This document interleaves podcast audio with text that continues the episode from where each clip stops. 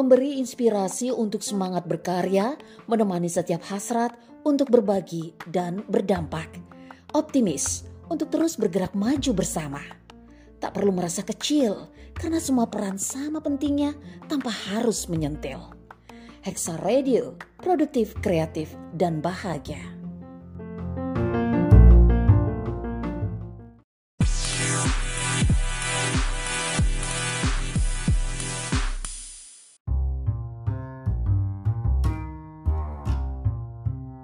Assalamualaikum warahmatullahi wabarakatuh. Halo sahabat Hexa Radio, bertemu lagi dengan Zahra Umi dalam program Ngosasi, ngobrol sana sini.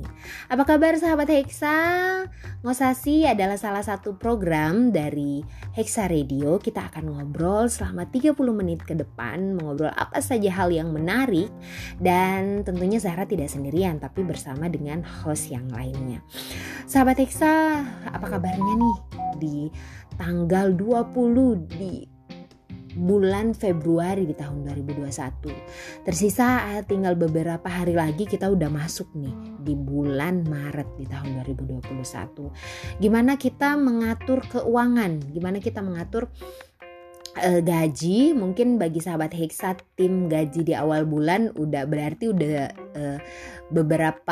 setengah ya dari perjalanan bulan ini kita udah menghitung gaji, atau mungkin tim Hexa termasuk yang setiap hari masuk nih keuangannya dan kemudian berapa pengeluarannya di setiap harinya, atau mungkin diplot setiap minggunya. Nah, apakah Anda tim yang rinci atau Anda tim yang membelanjakan? Ya udah, berapa kebutuhan saya belanjakan. Jujur nih, Zahra termasuk tim yang kedua. Zahra nggak begitu rinci dalam menghitung keuangan. Ya udah, berapa kewajiban, setelah itu selesai Zahra membelanjakan sesuai dengan menurut Zahra kebutuhan. Nah, tema ini akan kita diskusikan dengan host lainnya seperti yang Zahra bilang tadi, dengan Mbak Gina. Kita undang yuk Mbak Gina, seperti apa tema terkait pengaturan keuangan. Halo, Assalamualaikum Mbak Gina. Waalaikumsalam, halo Mbak Zahra. Hai sahabat Hexa semua, ketemu lagi dengan Gina. Gimana Mbak Zahra, kita ngobrol sana sini, ngobrolin apa nih? Oke Mbak, temanya adalah pengaturan keuangan. Kita hari ini berat ya. Berat. Gimana? Lagi 10 hari nih, Februari udah usai, kita masuk ke bulan baru, di bulan ketiga di tahun 2021. Nah, kalau masalah keuangan nih Mbak Gina termasuk tim yang mana nih? Tim yang sangat rinci-rinci gitu mengatur, oh pemasukan saya segini loh gitu. Ah, ini udah mau akhir nih gitu. Pengaturannya seperti apa sih Mbak Gina, kalau dari Mbak Gina sendiri? Kalau aku Mbak, aku tim yang suka uang. Ya. Wah, aku tim yang suka uang. Tapi kalau rinci nggak rinci, oke lah kalau Mbak Zahra ya tim yang nggak rinci ya. Kalau gitu aku ambil bagian tim yang rinci deh. Wah, merincikannya seperti apa? Oh,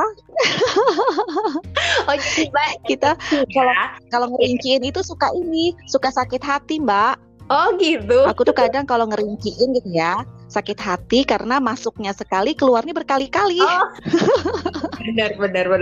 Jadi kalau sumbernya ya kok sekali make, ngeluarnya berkali-kali. Nah, ini Mbak merinci kalau itu kalau tim yang rinci dan menghitung pemasukan dan pengeluaran.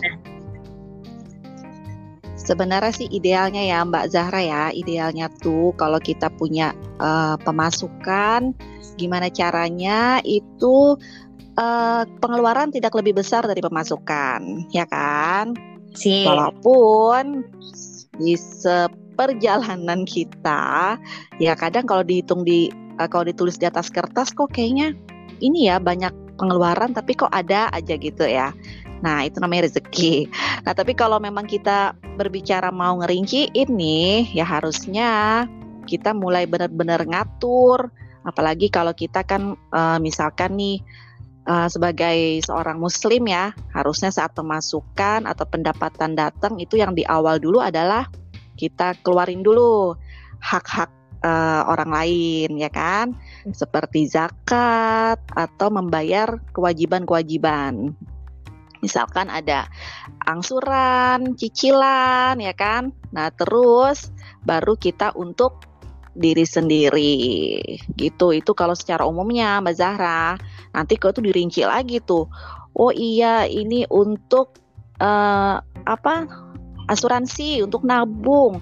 Wah, bulan ini nih harus perlu kebutuhan di rumah, ya kan? Beli beras, segala macam, sampai pampers. Wah, itu kalau dari rinci memang satu bundel ya, satu Excel deh kayaknya tuh. Kalau Mbak Zahra yang nggak rinci itu gimana maksudnya, Mbak Zahra? Karena mungkin berlimpah ruah ya pemasukannya.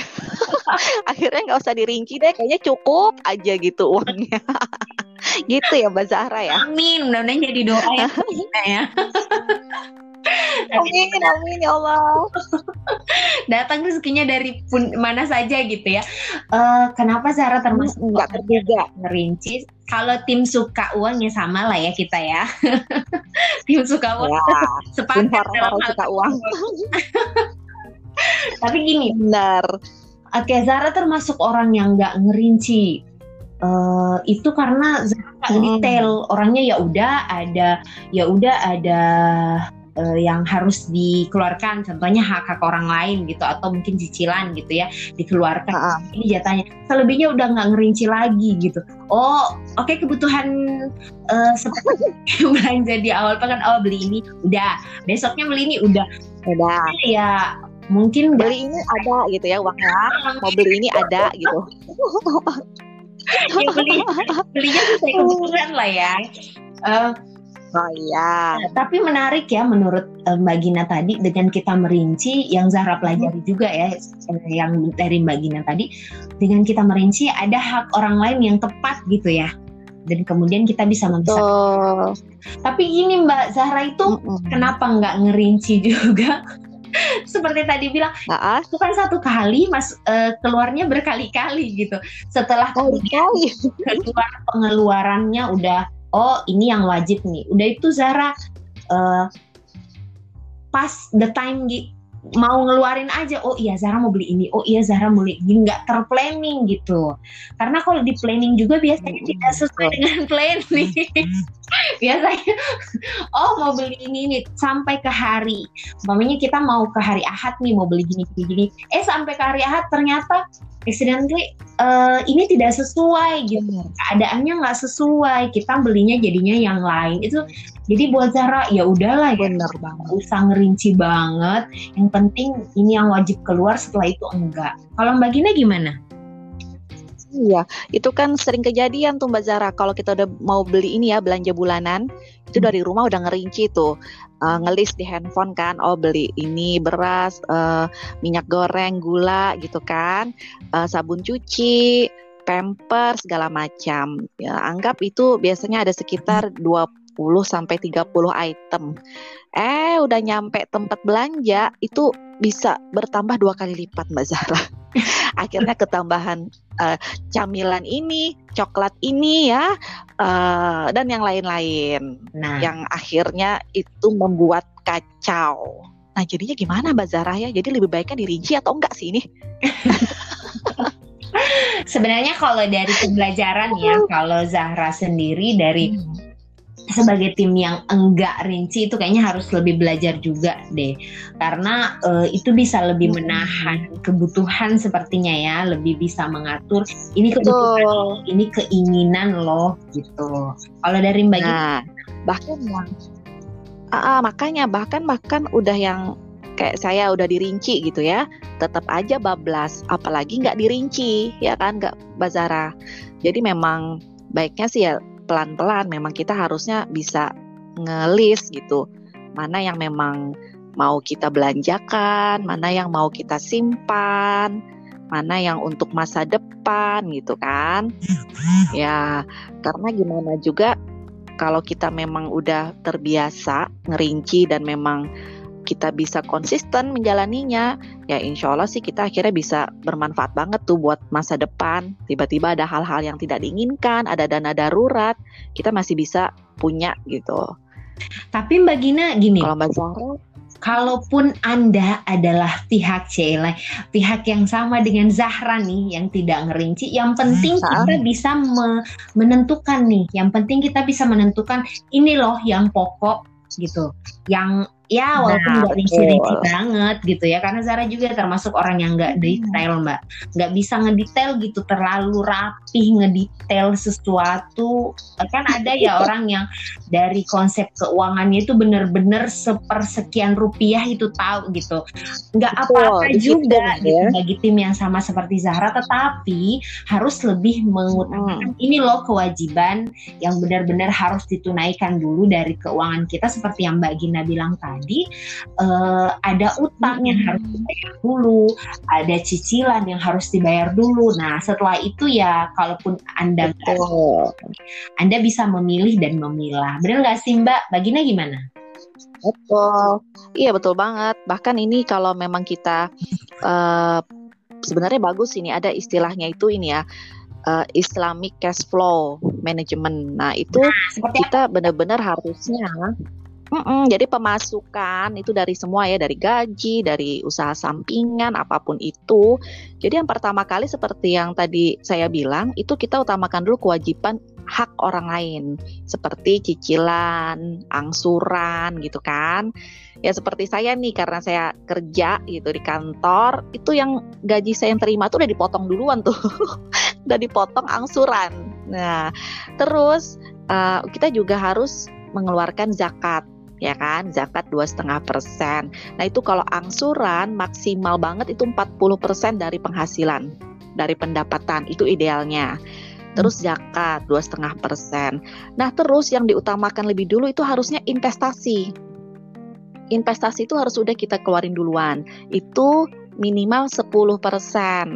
Jadi kalau biasa kita ya nabung kalau ada sisanya, wah itu dijamin gak ada sisa buat nabung. Jadi harusnya nabung atau investasi untuk jangka yang ke depan di awal dulu, dipotong dulu, itu minimal 10%. Terus baru deh buat pengeluaran rutin.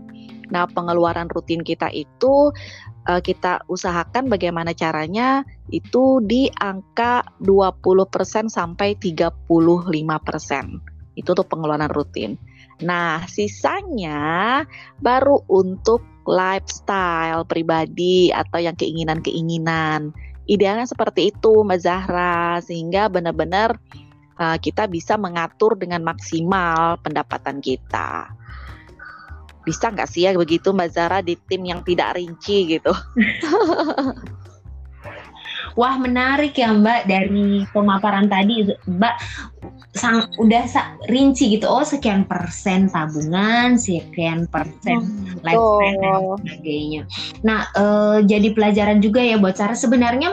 Kalau itu diatur dengan baik, kita bisa mengetahui sebenarnya lifestyle kita itu sampai di kebutuhan itu berapa persen gitu, berapa persen keinginan dan kebutuhan. Jangan sampai seluruh pengeluaran kita adalah keinginan gitu ya, bukan dari kebutuhan. Tapi kalau rinci seperti Mbak Gina itu ya, sebenarnya dari tim yang nggak rinci ya Mbak Gina, Zahra sendiri untuk vlog itu ya, untuk investasi, untuk nabung, untuk ya cicilan dan sebagainya, itu sudah Zahra keluarkan di awal bulan nih. Contohnya awal bulan Zahra bayar sesuatu yang wajib gitu ya, terus investasi. Tapi benar-benar Zahra bukan tim yang rinci, jadinya nggak hitung gitu. Kalau ada konsep bagi sahabat Hexa, menarik ya konsepnya, tadi ada berapa persen yang ingin dihitung bagi Anda tim rinci. Jadi uangnya bisa diplotkan nih, oh uang saya sekian gitu, itu sudah berapa persen nih investasi. Jadinya kita bisa menikmati. Tapi Zahra sebenarnya melakukan itu Mbak di awal bulan, udah ngeplot tapi nggak sampai ke sekian persen, itu enggak gitu. Sekian persen ya, harusnya memang kalau bisa dirinciin segitu Mbak Zahra, biar kita bisa benar-benar maksimal gitu. Karena kalau kita nggak ngitung kan, tadi misalkan untuk investasi itu idealnya sih 10% sampai 30% malah dari pendapatan. Nah kalau kita bisa ngitung di awal kan, kita bisa maksimalin tuh misalkan pengeluaran rutin kita ternyata hanya di 20% nih udah cukup gitu. Nah, itu kita bisa maksimalin di investasinya. Ya kan? Tapi kalau nggak kehitung gitu ya, akhirnya bisa jadi yang investasinya juga nggak maksimal. Gitu sih Mbak Zahra. Iya. Apalagi kalau memang yang kantoran ya, yang gajinya udah jelas gitu tiap bulan dapatnya segini, nah itu bisa diatur banget itu Mbak Zahra. Oh iya ini juga terkait ya dengan teman-teman yang karena kan jenis pendapatannya berbeda-beda ya Mbak ya. Ada yang jelas per bulannya, ada yang nggak jelas tapi berkali-kali. Beda-beda. Oh, nggak jelas tapi lebih banyak. Gitu. Itu pengen. Nggak jelas tapi berkali-kali. Berkali-kali kan. Mungkin malahan rinci itu bukan terkait berapa penghasilan Anda berkali-kali atau tidak gitu, tetapi lebih ke plot ya, lebih ke persenannya segini loh gitu. Memberikannya. Tapi yang rinci itu jauh lebih bermanfaat, apalagi Anda yang berpenghasilannya jelas gitu ya Mbak ya. Betul, bermanfaat sekali. Tapi itu memang kalau kita akhirnya kenapa? Untuk mereka yang berpenghasilannya jelas juga perhitungannya itu kalaupun gak rinci udah jelas nih, udah kata orang sambil tutup mata di luar kepala udah hitung, sekian keluar nih untuk cicilan, sekian untuk ya, tanpa menghitung karena udah jelas nih Mbak. Udah jelas per bulannya. Nah, berapa kan? Betul, ya itu sama seperti saya sebenarnya Mbak Zahra. Penghasilan saya kan dari gaji kan. Nah, sebenarnya terbantu juga sih dari karena kita gajinya lewat udah jelas ya. Angsuran itu udah kepotong duluan gitu. Nah, jadi yang kita terima itu udah bisa kita langsung alokasikan tuh untuk pengeluaran, untuk investasi, pengeluaran rutin, dan sisanya baru deh untuk yang lifestyle.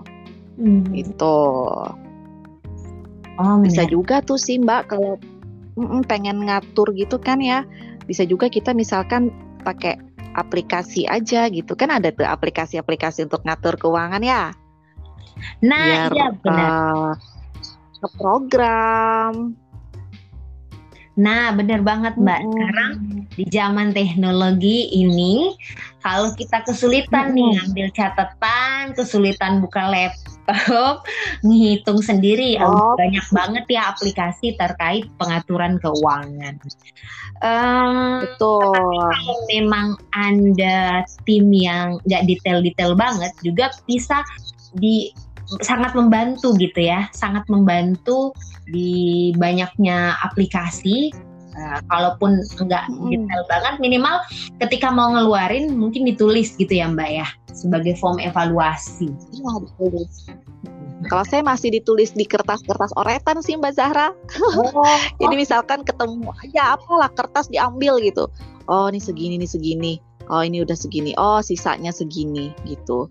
Dan ini akhirnya kertas juga hilang kemana, entah beda lagi kertasnya. Nggak rapi juga gitu. Harusnya rapi ya Mbak Zahra ya, biar maksudnya kita punya histori. Oh kemarin segini, dapat segini, masih bisa investasi segini. Oh sekarang nggak bisa karena mungkin ternyata ada tambahan pengeluaran dadakan gitu. Itu keren banget sih Mbak Zahra tuh, kalau sahabat Hexa mungkin bisa ngasih tips yang lebih praktis atau mudah yang tetap bisa kita rinci tapi tetap bisa praktis gitu Mbak Zahra ya. Jadi memang perlu kreativitas juga sih biar dananya juga akhirnya kita bisa lebih aman, lebih safe-nya lebih banyak. Beda kalau Mbak Zahra mungkin yang ini Mbak Zahra ya, yang penting mau apa ada gitu Mbak Zahra ya. Aduh amin. Atau mungkin karena Zahra masih belum memikirkan banyak orang, masih sendiri dan sendiri aja. Jadi pengeluarannya mungkin ya bodor banget gitu ya. Keluar ada masukan ya udah dikeluar, yang penting yang wajib selesai tuntas, yang lainnya itu diaturnya lebih kepada perasaan sih. Walaupun Zahra bukan orang yang nulis atau ngerinci, tetapi lebih bisa Zahra ngaturnya ke pribadi sendiri sebenarnya. Jadi kebutuhan gak sih dia beli? Ini keinginan. Oh iya betul. Ngeremnya itu nggak sampai nulis ngedetail gitu. Tapi kalau punya belanja bulanan seperti yang Mbak bilang tadi, oke nulis sih, cuma ya gitu hilafnya sama. Tapi ke tempat sana nggak bisa dihindari ya. Benar. Ini kebutuhan atau keinginan? Kayaknya kebutuhan deh, langsung diambil. Kayaknya semuanya butuh. Lebih kepada si asesmennya kepada diri sendiri. Nah benar, asesmennya kepada diri. Ini kebutuhan betul-betul setuju. Jadi ada warningnya ya Mbak Zahra ya, kita nanya dulu gitu ke diri sendiri, mikir lagi ini butuh atau ingin gitu. Nah. Tapi kayaknya perlu ada seseorang yang meyakinkan deh Mbak Zahra kalau untuk perempuan ya, sepertinya. Karena perempuan susah membedakan antara butuh dan ingin. Oh, gitu ya. Dua-duanya sama. Jatuhnya ke kebutuhan semua. Enggak sih, tapi mungkin bagi tim enggak rinci yang bersama Zahra nih di Sahabat Hexa, enggak apa-apa, tapi dia kita harus punya alarm itu menurut Zahra. Kalaupun akhirnya kita harus belajar ya, walaupun enggak rinci-rinci banget, nulis aja. Nah, mudah-mudahan Zahra juga udah mau mikir nih, kayaknya harus ngedownload aplikasi atau minimal punya catatan sendiri yang ya setiap saat diambil kesimpulan ya, walaupun nggak rinci-rinci banget sekian persen, tapi kita bisa membedakan dan mengevaluasi. Intinya itu sih sebenarnya keuangan, benar nggak sih Mbak? Kita bisa membedakan ini kebutuhan, bukan lagi kebutuhan tapi kewajiban. Seperti tadi yang disampaikan, ini utang ya wajib dong lah ya. Betul. Ini ada hak orang lain, ada hak kita gitu. Nah, benar. Hak orang lain misalkan kayak usaha gitu kan, dia harus bayar gaji-gaji pegawainya atau apa. Nah, itu kan hak orang lain gitu yang harus didahulukan sebelum hak kita sendiri. Nah, dan tadi kalau untuk muslim ada hak Allah gitu ya. Ada zakat yang harus kita keluarkan. Nah, benar banget. Jadi kalaupun Anda tim tidak rinci seperti Zahra gitu, Anda harus memperhatikan hak-hak dan kewajiban gitu ya dari harta-harta kita. Karena analoginya Zahra pernah dapat analogi, nah makan itu atau harta kita itu seperti makan ikan, nggak semuanya kita makan dong gitu. Karena kalau kita semua makan, nah benar, karena kalau kita semua makan itu akan menyakitkan kita, menyakitkan. Aduh kayak perasaan, pasti membuat kita sakit. Baper. Itu benar banget ya, benar banget tuh analoginya tuh, benar. Nggak semua kita makan. Ya kalau kita semua makan ya itu menyakitkan. Ada tulang yang ketelan kan? Nah benar. Kecuali ikan sarden ya. Ikan sarden sampai tulangnya bisa dimakan. Jadi ikan sarden analoginya adalah gaji atau uang yang sudah dikeluarkan haknya orang lain. Bener gak sih? Tinggal lifestyle dan baru bisa dimakan semua. Benar-benar.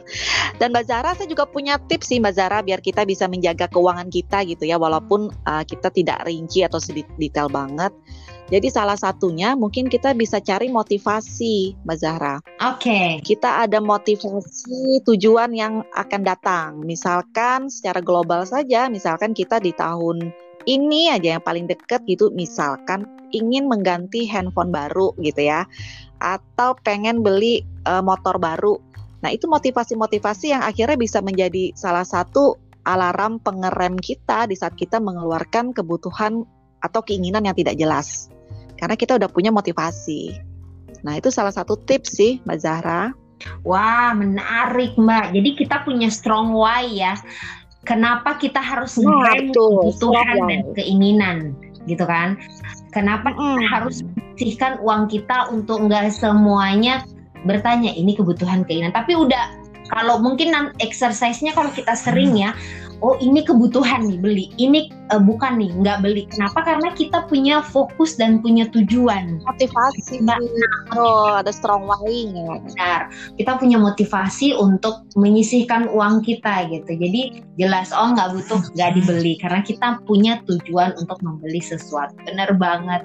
Apalagi kalau tujuan ada jangka waktunya. Contohnya haji, gitu kan. Punya. Nah, betul, daftar haji. Betul. Jadi memang akhirnya punya motivasi kuat gitu. Wah, nggak bisa nih, karena aku udah punya target bulan sekian pengen handphone baru. Oh, udah punya target karena seperti haji gitu ya, antriannya lama banget kan. Jadi mau nggak mau harus cepet-cepetan daftar gitu. Nah, itu kan strong why banget. Nah, benar banget Mbak. Jadi tips yang menarik ya buat teman-teman, kita harus punya strong why. Atau salah satunya juga adalah kita setiap, salah satu alasan ya, bahwa setiap uang atau setiap dana yang kita keluarkan itu akan dipertanggungjawabkan gitu kan. Akan dihisap kemana uang kita. Itu mendasar banget tuh, betul. Jadi ini bermanfaat. Itu bahkan kalau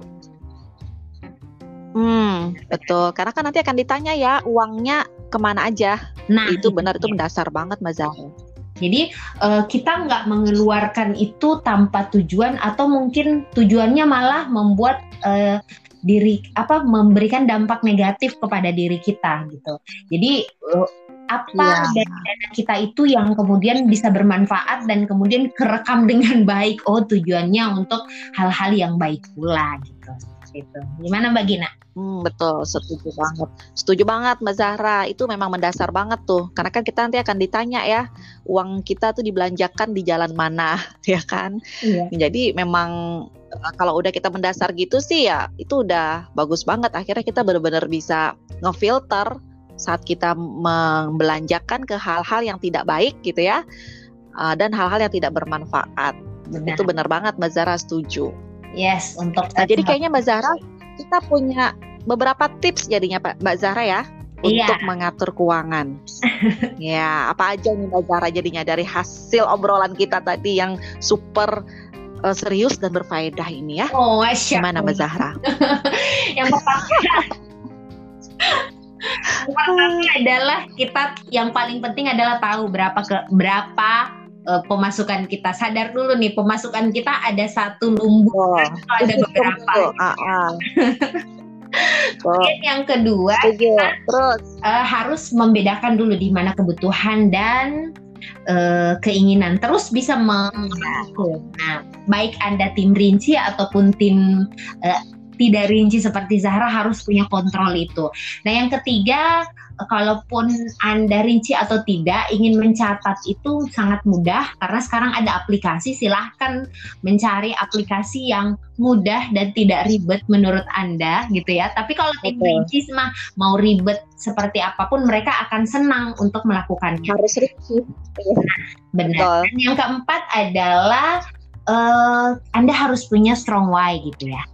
Anda harus punya, bukan harus sih sebenarnya, sebaiknya gitu untuk memberikan motivasi. Cari ya. Nah, kita harus carilah strong why Anda sehingga Anda bisa mengatur keuangan karena Anda punya tujuan. Dan yang terakhir adalah ini khususnya untuk sahabat Hexa yang Muslim ya, bahwa setiap harta kita yang kita belanjakan itu akan kita pertanggungjawabkan. Dan mungkin pun untuk Anda yang tidak sahabat Hexa lainnya, bahwa uang yang kita hasilkan atau kita belanjakan itu kan akan ngaruh ya kepada diri kita. Jadi harapannya itu uang itu bukan berdampak negatif atau membelanjakannya untuk hal-hal yang negatif yang akan merusak diri kita gitu. Tetapi akan bermanfaat untuk diri kita, untuk hari ini, apalagi untuk masa depan seperti itu. Benar, Mbak Gina? Nah, betul. Setuju sekali Mbak Zahra. Itu 5 tips yang insya Allah bermanfaat untuk sahabat Hexa semua. Benar, semoga perbincangan berfaedah ini bisa bermanfaat untuk kita semua. Terlebih dari Zahra sendiri gitu, lebih menyadari, ayo investasinya sekian persen, mulai dipersenin walaupun nggak sedetail-detailnya. Oh, betul. Ya. Diraba-raba lah gitu. Nah, betul. Karena pengaturan yang baik akan memberikan juga evaluasi buat diri kita sudah sejauh mana kebermanfaatan dari penghasilan kita untuk diri kita dan orang lain. Nah, terakhir nih Mbak Gina, apa yang Mbak Gina ingin sampaikan? Iya, yang saya sampaikan tadi terkait tips 5 tips tadi, saya yakin insya Allah itu sangat bermanfaat untuk sahabat Hexa semua. Namun apapun cara yang sahabat Hexa lakukan untuk memanage keuangannya, yang saya garis bawahi tadi adalah bahwa benar tips yang kelima tadi semua akan dipertanggungjawabkan. Jadi semua punya filter masing-masing dengan caranya sendiri-sendiri. Gitu Mbak Zahra ya. Oke, terima kasih Mbak Gina. Semoga hari ini teman-teman bisa kembali mengatur, kembali melek nih terhadap pemasukan dan pengeluarannya seperti apa dan bagaimana mengaturnya. Baik sahabat Hexa, tadi penyampaian terakhir ya, kenapa? Karena memang tidak terasa kita sudah lebih dari 30 menit nih berdiskusi. Menarik memang, mudah-mudahan seru. Iya, seru banget. Berbicara masalah kantong itu nggak ada habisnya. Benar. Kantongnya yang habis nih. Nah, baik sahabat Hexa, kita di penghujung acara ini. Terima kasih untuk tetap dan terus mendengarkan Hexa Radio di acara Ngosasi hari ini. Dan terima kasih sahabat Hexa semua untuk menyaksikan Ngosasi di tayangan berikutnya atau program-program lain di Hexa Radio. Saya Zahra Umi dan saya Gina. Oke, kami pamit undur diri. Terima kasih Mbak Gina. Assalamualaikum warahmatullahi wabarakatuh. Ya, Mbak Zahra, terima kasih semua.